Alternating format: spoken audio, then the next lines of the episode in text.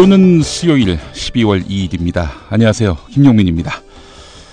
사람들이 역사를 배우는 것은 과거의 잘못을 되풀이하지 않기 위해서다. 18세기 프랑스의 사상가인 볼테르가 한 말입니다. 영국의 시인 조지 바이런은 미래에 대한 최선의 예언자는 다름 아닌 과거다. 이렇게 이야기를 했습니다. 과거를 잊어버리는 사람은 그것을 또다시 반복하게 될 것이다. 미국 철학자 조지 산타야나가 한 말입니다. 유명한 역사학자 카 이런 말을 했습니다. 역사란 과거와 현재와의 대화다. 예. 그리고 명심보감 미래를 알려거든 먼저 지나간 일을 살피라. 동서고금을 막론하고 역사는 오늘과 미래를 위한 우리의 거울이었던 것이죠. 역사 브리핑은 과거를 브리핑하는 것 같지만 오늘을 돌아보고 미래를 전망하는 그런 장으로서 여러분 앞에 다가가기를 원합니다.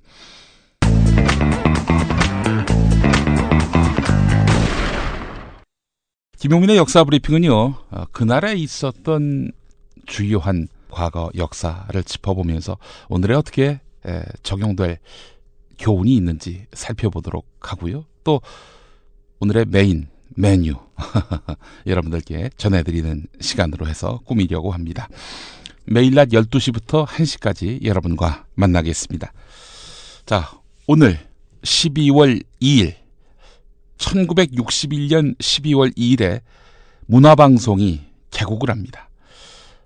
문화방송 MBC죠. 그런데 서울 MBC가 개국한 날입니다. 1961년 12월 2일. MBC가 서울에서 먼저 시작됐느냐? 아닙니다. 제일 먼저 부산에서 시작을 했습니다. 1959년 4월 15일에 개국을 했습니다. 대한민국 최초의 민간 상업 방송으로서 출발하게 된 건데요. 출력 1kW AM 라디오 방송으로 부산에서 시작을 했습니다. 부산 MBC가 서울에 지점을 차린 셈이 된 거지요. 1961년 12월 2일에 말입니다. 서울에 지점을 차리는 그 기염을 토하게 됐던 배경이 있습니다. 바로 4.19 혁명입니다. 1960년 3월 15일에 3.15 부정선거가 벌어지죠. 이승만 정 대통령 그리고 이기붕 부통령 이렇게 해서 이승만과 이기붕이 권력을 더 이어가려고 했는데 국민들의 저항과 반발이 만만치 않았던 겁니다. 그래서 이거 당선될 수 있을까? 이것도 야당에게 정권이 넘어가는 거 아닌가? 여러 가지 염려가 됐던 거지요. 그래서 부정선거를 획책합니다. 투표함을 바꿔치기 한다든지 갑자기 개표하고 있는데 불을 꺼버려 가지고 꺼져버리는 새 이렇게 교체를 하는 거죠. 그렇게 해서라도 집권하려고 했던 이승만과 이기붕이었습니다. 자, 그런데 이게 들통이 났습니다. 그래서 3.15 부정선거라고 국민들은 지목하게 됐고 시민들이 거리로 나왔고요. 권력과 맞섰습니다. 이런 와중에 부산 MBC가 부산 시민의 한거, 부산이 대표적인 야도 아니겠습니까?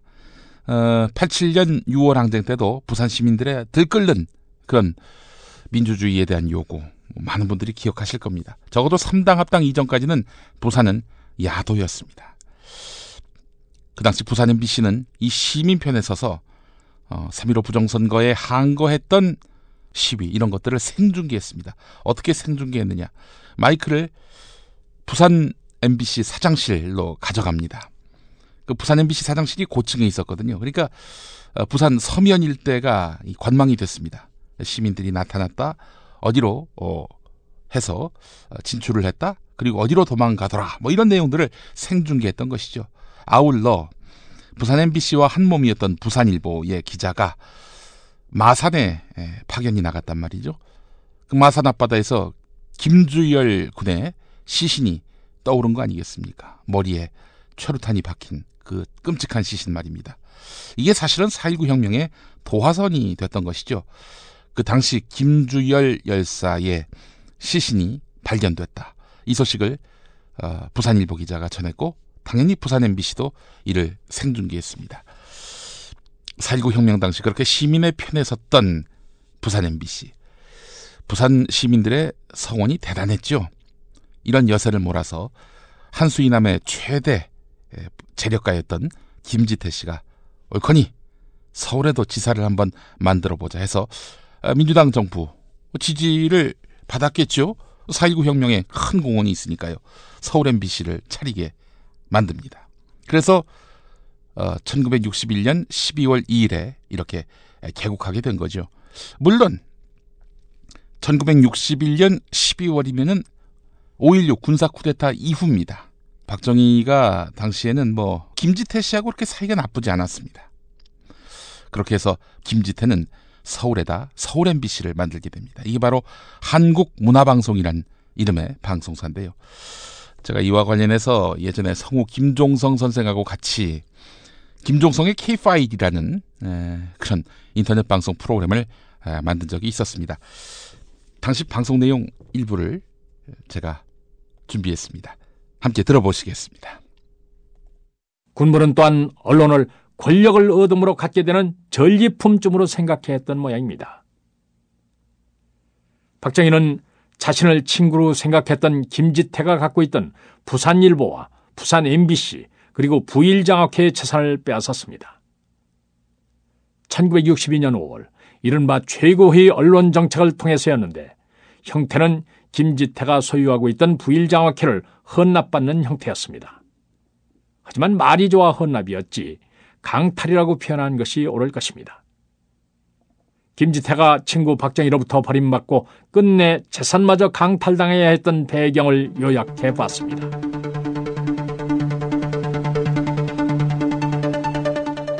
박정희는 김지태를 매우 신뢰하는 편이었다고 말해도 틀리지 않는다.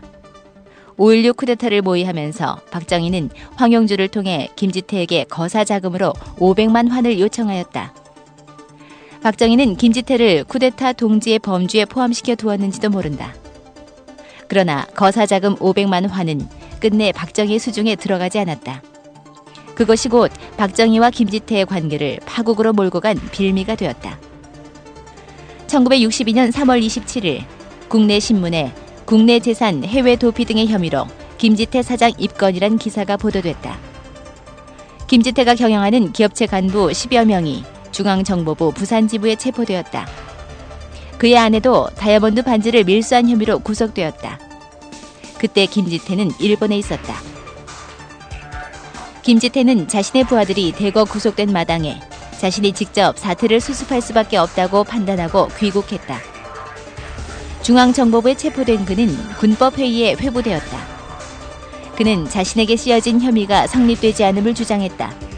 하지만 군법회의는 억지 누명을 씌워 김지태에게 징역 7년을 구형했다. 그 뒤 군사정권은 김지태에게 부산일보와 MBC에서 손을 떼라고 했다. 석방된 뒤에 처리하겠노라고 했지만 군사정권은 막무가내였다. 1962년 5월 24일 김지태는 수갑을 찬 손으로 군사정권이 작성해온 양도각서에 강제 날인당하는 수모를 겪었다.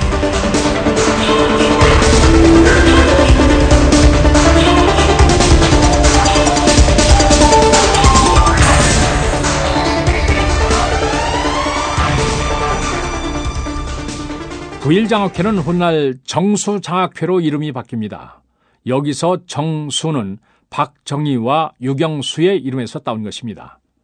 정수장학회는 설립 이래 문화방송, 부산일보 등 두 언론사에 막강한 영향력을 행사해 왔는데 장학회가 부산일보 주식 100%를 소유하고 있고 문화방송의 경우에도 68년 이전에는 주식의 100%, 68년 이후에는 주식의 30%를 가지고 있습니다. 이 모든 주식은 그동안 정수장학회 이사장인 박근혜 한나라당 대표의 소유로 돼 있었습니다. 국회는 8월 2일 밤 전문 20조 구축으로 된 언론윤리위원회 법안을 수정 통과시켰습니다. 가장 대상이 넓은 매스미디어로서 공공복리에 이바지하고 있는 방송이나 신문이 지나친 과장이나 선동적인 보도를 하게 되면 공안 질서를 어지럽힐 뿐만 아니라 뜻하지 않는 중대 사태를 초래하게 되는 것으로 지금 여러 선진 각국에서도 언론을 규제하고 있습니다. 이에 대해서 이수영 공보부 장관은 정부는 이 법의 공포에 따라 앞으로 사회의 공익을 위한 건전한 언론, 책임 있는 언론을 창달 육성하기 위하여 이 법을 신중하고도 공정하게 운영할 것을 다짐하는 바입니다.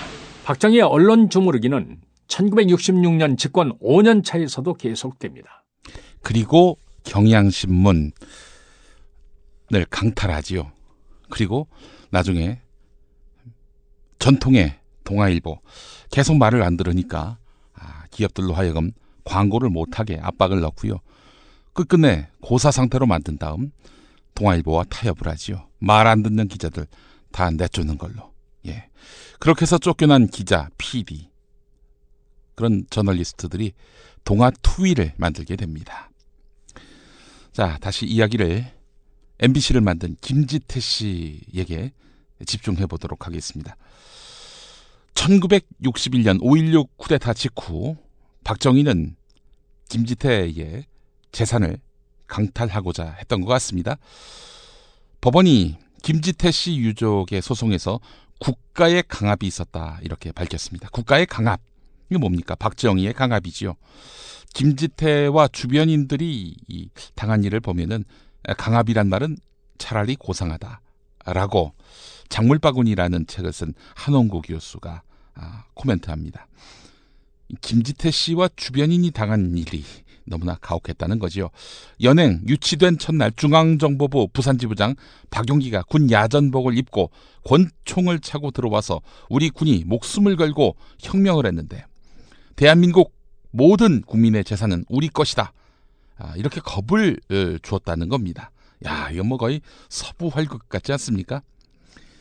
자, 그렇다면은 김지태한테서 왜 땅 10만 평과 함께 그가 세운 한국문화방송, 그러니까 서울문화방송, 부산문화방송, 부산일보를 빼앗았는지입니다.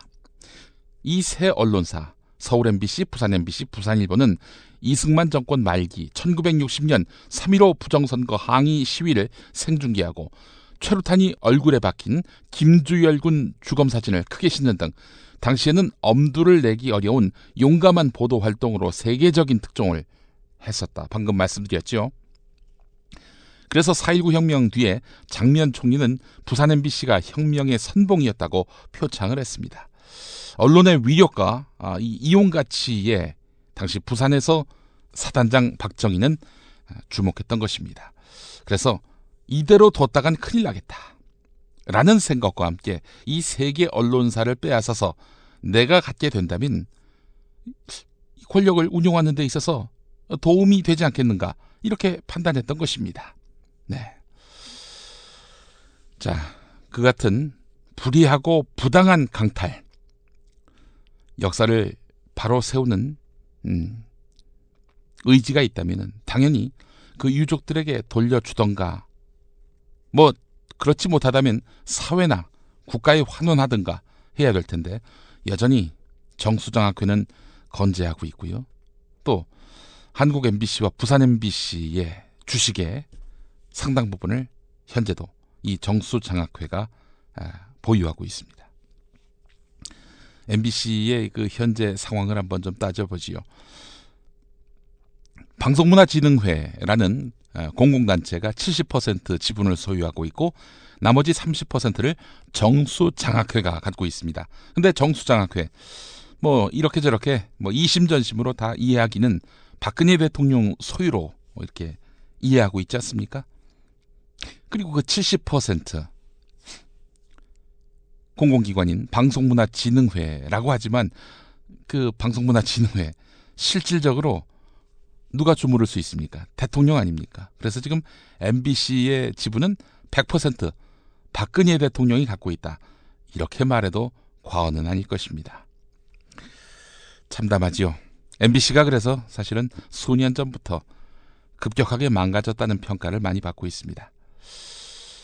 MBC의 뿌리인 부산 MBC PD가 2008년에 한국 방송대상 시상식에 나와가지고 했던 말 오랜만에 다시 한번 들어보려고 하는데요. 정말 격세지감을 느낍니다. 2008년인데 말이죠. 이제는 이런 목소리조차 나오기 힘든 MBC가 되지 않았나라는 생각을 해봅니다. 맞습니다. 어, 1989년도에 에, 한국 16회 한국방송대상 최우수 작품상을 받고 그 다음에 또 19회 한국 방송 대상을 받고 지금 다시 또 이 한국 방송 대상을 받게 돼서 어 평생에 방송 생활 30년에 방송 대상을 세 번씩 받게 돼서 대단히 영광으로 생각합니다. 근데 세상 일이 자꾸 변하고 또 변합니다만은 재행무상이라고 그러나 변하지 않는 게 있는 것 같아요. 뭐냐면은 이 정권이 방송을 탐하는 것은 변하지를 않았어요. 그래서 어, 우리가 보통 어, 사냥하는 사람들이 그 개를 데리고 댕깁니다. 근데 앞에 다니는 개는 달립니다. 그래서 어, 달릴 주자에 개구자 써서 그 주구라고 합니다. 주구. 권력의 주구가 돼가지고 지금도 방송을 어떻게 하기 위해서 하는 그런 그 인간들이 있습니다. 그래서 이 방송의 날을 맞아서 그런 인간들이 좀 없고 방송인들이 자유롭게 방송을 할 수 있는 그런 날이 하루속히 왔으면 합니다. 감사합니다.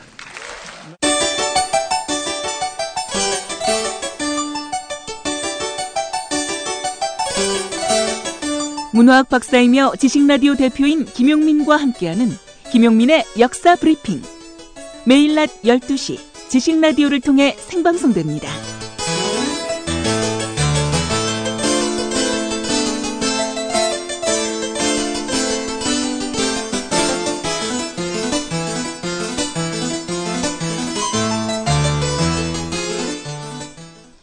정이 막 넘은 시각 멕시코 특수판 강 어귀에 자그만 한 요트 한 척이 조용히 멈춰 섰다.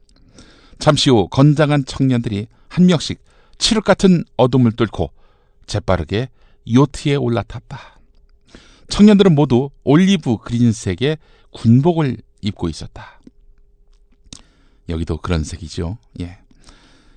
그란마라는 이름이 붙은 요트는 청년들 중 한 명이 며칠 전 5만 페소, 어, 약 15,000달러에 사들인 것이다.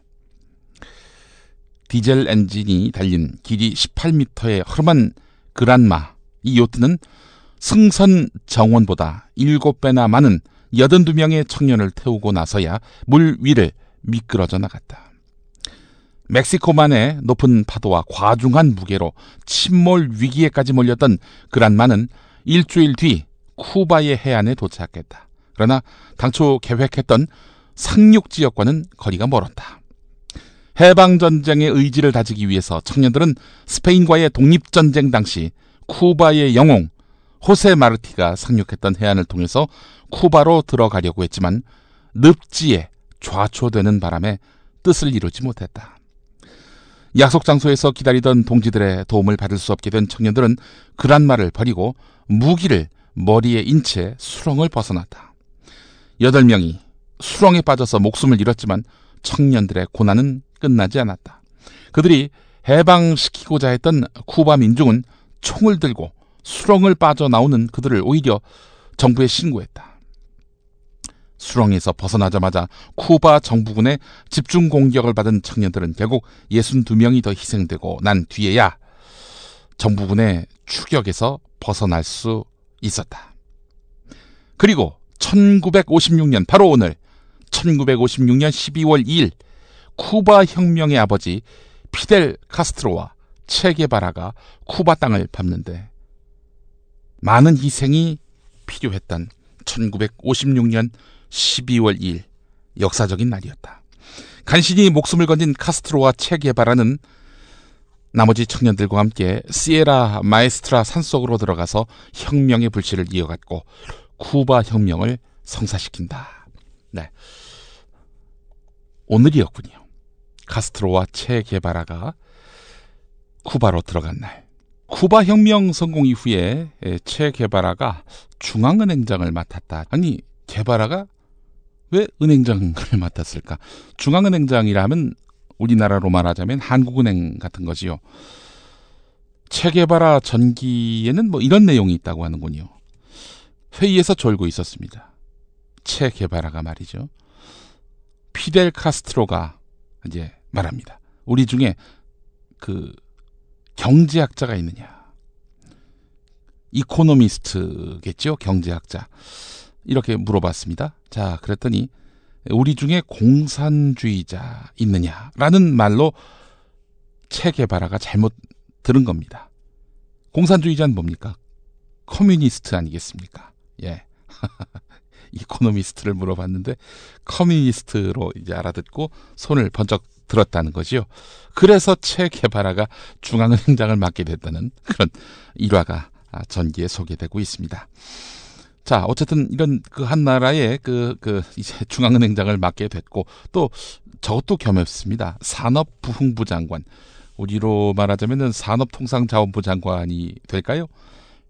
하여간 혁명의 동지인데, 좀 대접이 좀 소홀했다는 느낌을 좀 받게 됩니다. 쿠바에서 얼마나 국립은행장이 그 대단한 요직인지는 알 수 없습니다만은 여하간 그래 보입니다. 처음에는 사실 쿠바가요, 어, 혁명 이후에 혁명적인 민족주의 노선으로 출발했습니다. 하지만 전 세계는 미국과 소련 사이에 양강 구도가 형성돼 있었죠. 미국 편이냐, 소련 편이냐, 너희는 도대체 어느 편이냐, 둘 중에 하나를 선택해야 하는 그런 시대였습니다. 쿠바 같은 경우에는 민족주의다 이렇게 얘기할 수도 있었지만은 그런데 미국이냐 소련이냐 이런 강요 앞에서 결국 하나를 선택하게 됐는데 우리는 사회주의를 하겠다. 카스트로가 이렇게 선언을 합니다. 자, 근데 쿠바가 어디 있습니까? 미국 코앞에 있는 거 아니겠어요? 엄청난 미국의 스트레스가 됐습니다. 자, 그런데 하여간 미국한테 그런 스트레스를 주면서도 쿠바 내부에서는 사회주의를 한다고 했는데 어떤 사회주의를 만들 것인지 이걸 놓고 내부의 노선 경쟁이 벌어졌던 것이죠. 당연히 소련으로서는 환호를 했겠죠. 미국 코앞에 있는 나라가 아, 미국이 아니라 소련의 에, 이념인 사회주의를 받겠다. 이렇게 이제 소련은 인식을 했던 거지요. 그래서 소련에서 경제 고문들이 쿠바로 파견됩니다. 아, 파견돼서 이 소련의 앞선 경험과 기술을 따라 배우라고 이렇게 강권을 했는데 말이죠. 자, 그래서 그렇게 따라가는 음, 것이 대세로 보였습니다. 하지만 체 게바라가 No 이랬던 것입니다. 이게 바로 쿠바 혁명의 남다른 점입니다. 사실 중국이나 유고슬라비아를 제외한 대다수 사회주의 국가들이 소련의 교리와 체제를 거의 바이블처럼 여겼단 말이죠. 그럼에도 불구하고 게바라는 사회주의 노선을 취하게는 됐지만 그러나 소련의 입장을 무분별하게 받아들이진 않겠다. 이렇게 나왔단 말이죠. 자, 그렇게 해서 개발아가 아, 그런 확고한 신념과 소신을 갖고 밀어붙였는데요. 오래 가지 못했습니다. 결국 그 개발하는 음, 다른 여러 쿠바 관료들에게 사실상 도태를 당합니다. 혁명 동지였던 카스트로 역시 소련의 눈치를 보기 시작합니다. 이 와중에 개발아가 돌연 쿠바를 떠납니다. 그리고 아프리카, 아메리카의 새로운 혁명 투쟁 현장으로 발길을 옮기는 겁니다. 옮기고 나서 얼마 안 있다가 아, 사살당했지요.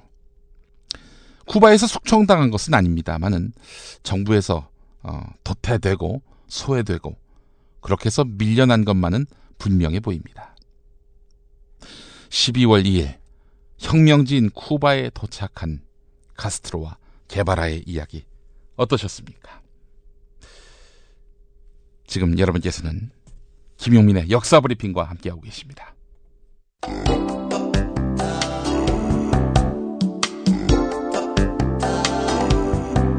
오늘은 우리에게 무엇인가? 이 의문의 답을 찾아가는 과정. 김용민의 역사 브리핑과 함께하고 계십니다. 여기는 지식 라디오입니다.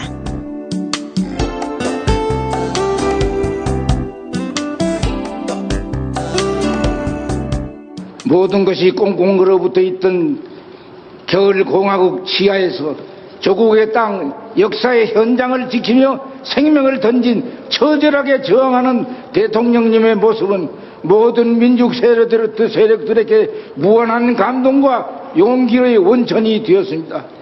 달게 목을 비틀어도 새벽은 온다는 절규는 좌절과 시리에 빠져 있던 온 국민들의 가슴 속에 민주주의에 대한 비운으로 아로 새겨져서 꺼지지 않는 희망의 불씨가 되었습니다.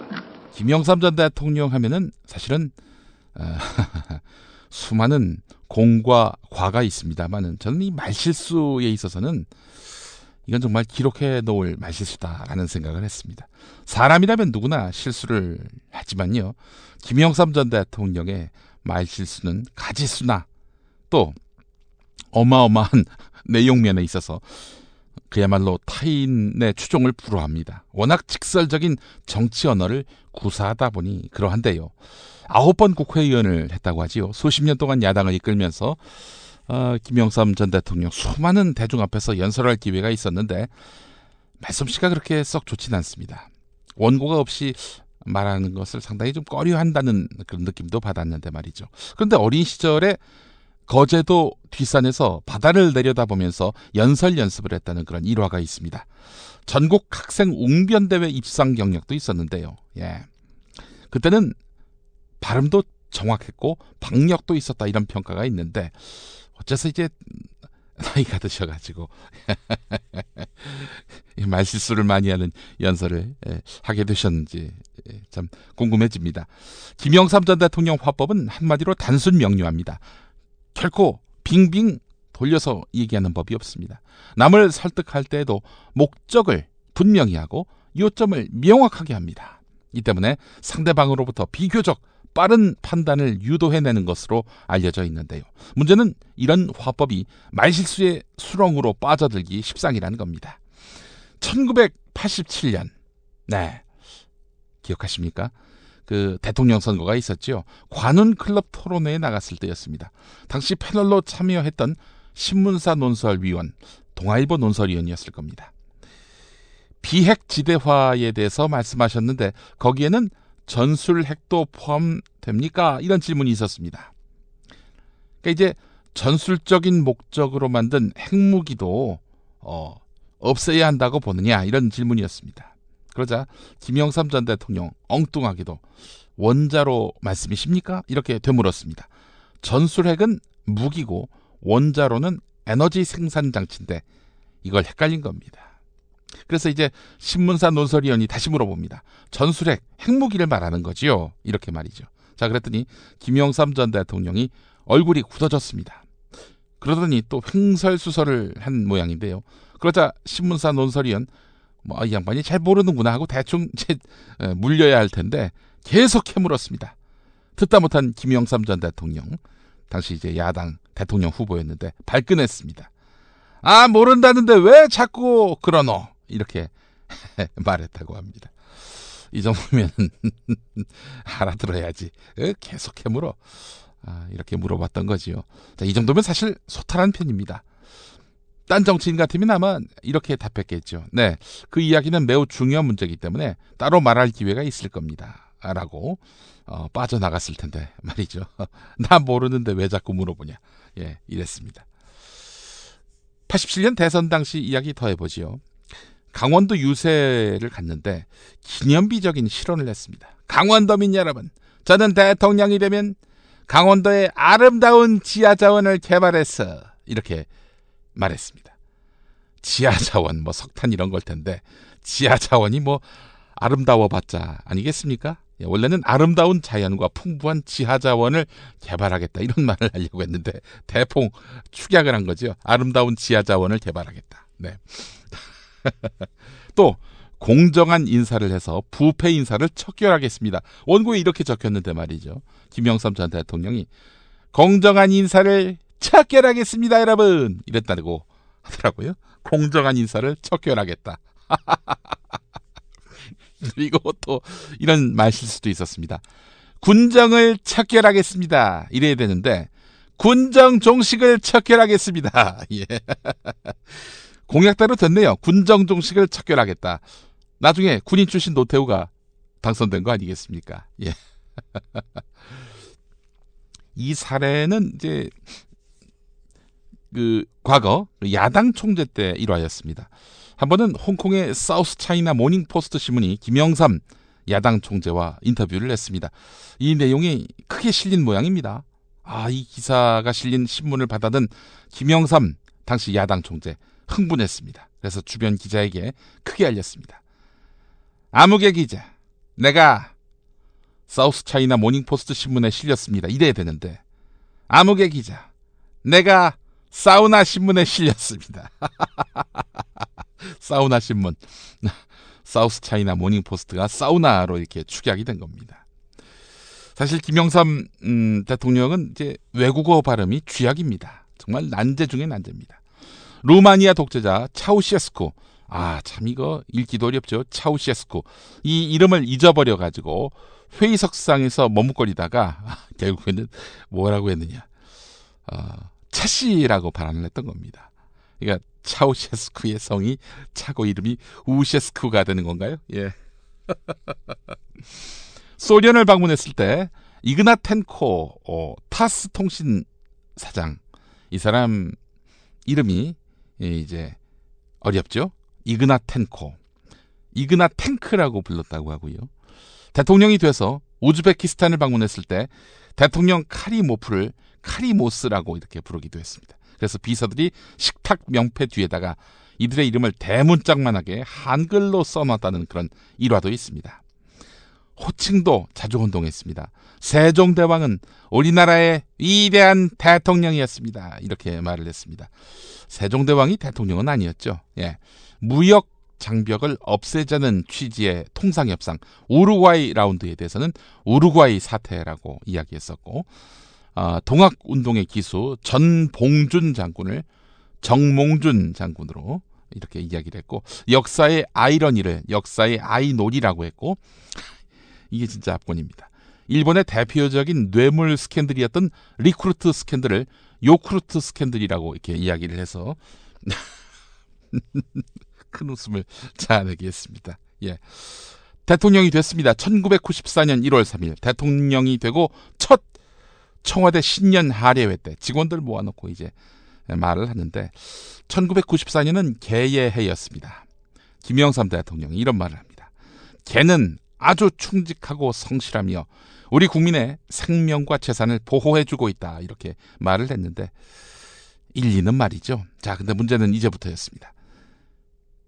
개는 아주 충직하고 성실하며 우리 국민의 재산과 생명을 보호해주고 있다라고 말하더니 달리는 기차를 향해 소리 높여 짖는 것도 개입니다. 그러나 우리의 달리는 기차는 개가 짖어도 뒤도 돌아보지 않고 전진밖에 할 수 없는 상황입니다. 이렇게 말했다는 겁니다. 개를 띄우다가 개를 무시하자. 개 무시하자. 이런 말로 끝나는 참 알쏭달쏭한 지금도 그 의미를 헤아리기 힘든 그런 발언이었습니다. 그런 발언이었습니다. 출근길에 벌어졌던 대구 지하철 가스 어, 공사장 가스 폭발 사고 기억하시죠? 1995년 5월 2일 상황이었는데 제가 그 이튿날에 그 훈련소 어가 끝났습니다. 예. 그래서 잊지를 못하는 어, 1995년 5월 3일인데 김영삼 대통령은 여당 초재선 의원들을 청와대로 불러서 저녁을 함께 먹었습니다. 어, 그 사건이 나기 그 사고가 나기 며칠 전부터 예정됐던 일정이었는데요. 이런 말을 했어요. 대구 가스 폭발 사고도 어, 대구 가스 폭발 사고는 정부도 공동 피해자다. 이렇게 말했다는 겁니다. 76명의 실종자가 발생한 사고가 난 아, 이런 아, 미국에서는 정부가 비난받지 않는다. 오히려 대통령의 인기가 올라가더라. 이런 말을 했습니다. 이게 당시에 언론이 또 김 대통령 잘 보이기 위해서 어, 알아서 필터링을 해준 관계로 보도가 잘 안 됐습니다. 근데 만약에 그때 제대로 쟁점화가 됐더라면 정말 지지율이 땅바닥으로 꺼질 뻔한 그런 위험한 발언이었던 거지요. 예. 이, 그 대구에서는 전류가 터져 나오고 있는데 대통령은 그 사고에 대해서 정부 책임 묻지 말라라고 하더니 대통령의 인기가 어, 더 오를 수도 있는 미국을 칭송했단 말이죠. 이건 참 어느 해인가 그 연말 한 모임에서 있었던 일이라고 합니다. 당시 어려운 수출 문제를 이야기하면서 김영삼 대통령은 이런 어처구니 없는 말실수를 했습니다. 당시에는 600억 달러를 수출하고 800억 달러를 수입했었습니다. 자, 그런데 여기서 수입, 그러니까 수출 수입할 때 수입은 그 물건을 들여오는 거 아니겠습니까? 외국 물건을 사오는 것이죠. 예. 자, 그런데 이 수입을요, 인컴, 수입, 수입으로 착각한 겁니다. 수입 수출하고 그 지출 수입이 다르잖아요. 같은 수입이 아닙니다, 이게. 예. 이걸 헷갈린 겁니다. 그러더니 이런 말씀을 합니다. 지금은 200억 달러나 흑자가 났습니다. 정확하게는 적자가 났는데 말이죠. 어쨌든 뭐 흑자가 났다고 하니까 좌중에서 박수가 터졌겠죠. 그런데 김영삼 대통령 그냥 넘어가야 하는데 여기서 겹실수를 합니다. 난데없이 큰 위기가 아닐 수 없습니다. 이렇게 말한 겁니다. 왜 이랬을까? 알고 봤더니 김영삼 대통령은 흑자를 나쁜 걸로 인식했던 겁니다. 흑사리 껍데기, 흑심, 뭐 흑막 그런 뜻으로 흑자를 헤아리셨던 거죠. 예. 그러더니 내년에 반드시 적자로 만들어 드리겠다. 이렇게 말을 했고요. 예.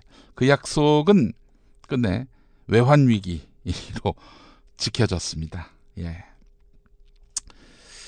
김영삼 전 대통령은 자신의 이런 말실수에 대해서 생전에 뭐라고 설명했을까? 억지 핑계를 대거나 그럴듯한 변명으로 모면하지 않았다는 겁니다. 오히려 자신이 실수를 범할 때마다 이래야 분위기가 덜 딱딱할 게 아니냐라면서 너스레를 떨기도 했다고 하는데요. 하지만 다른 각도의 해석도 있습니다.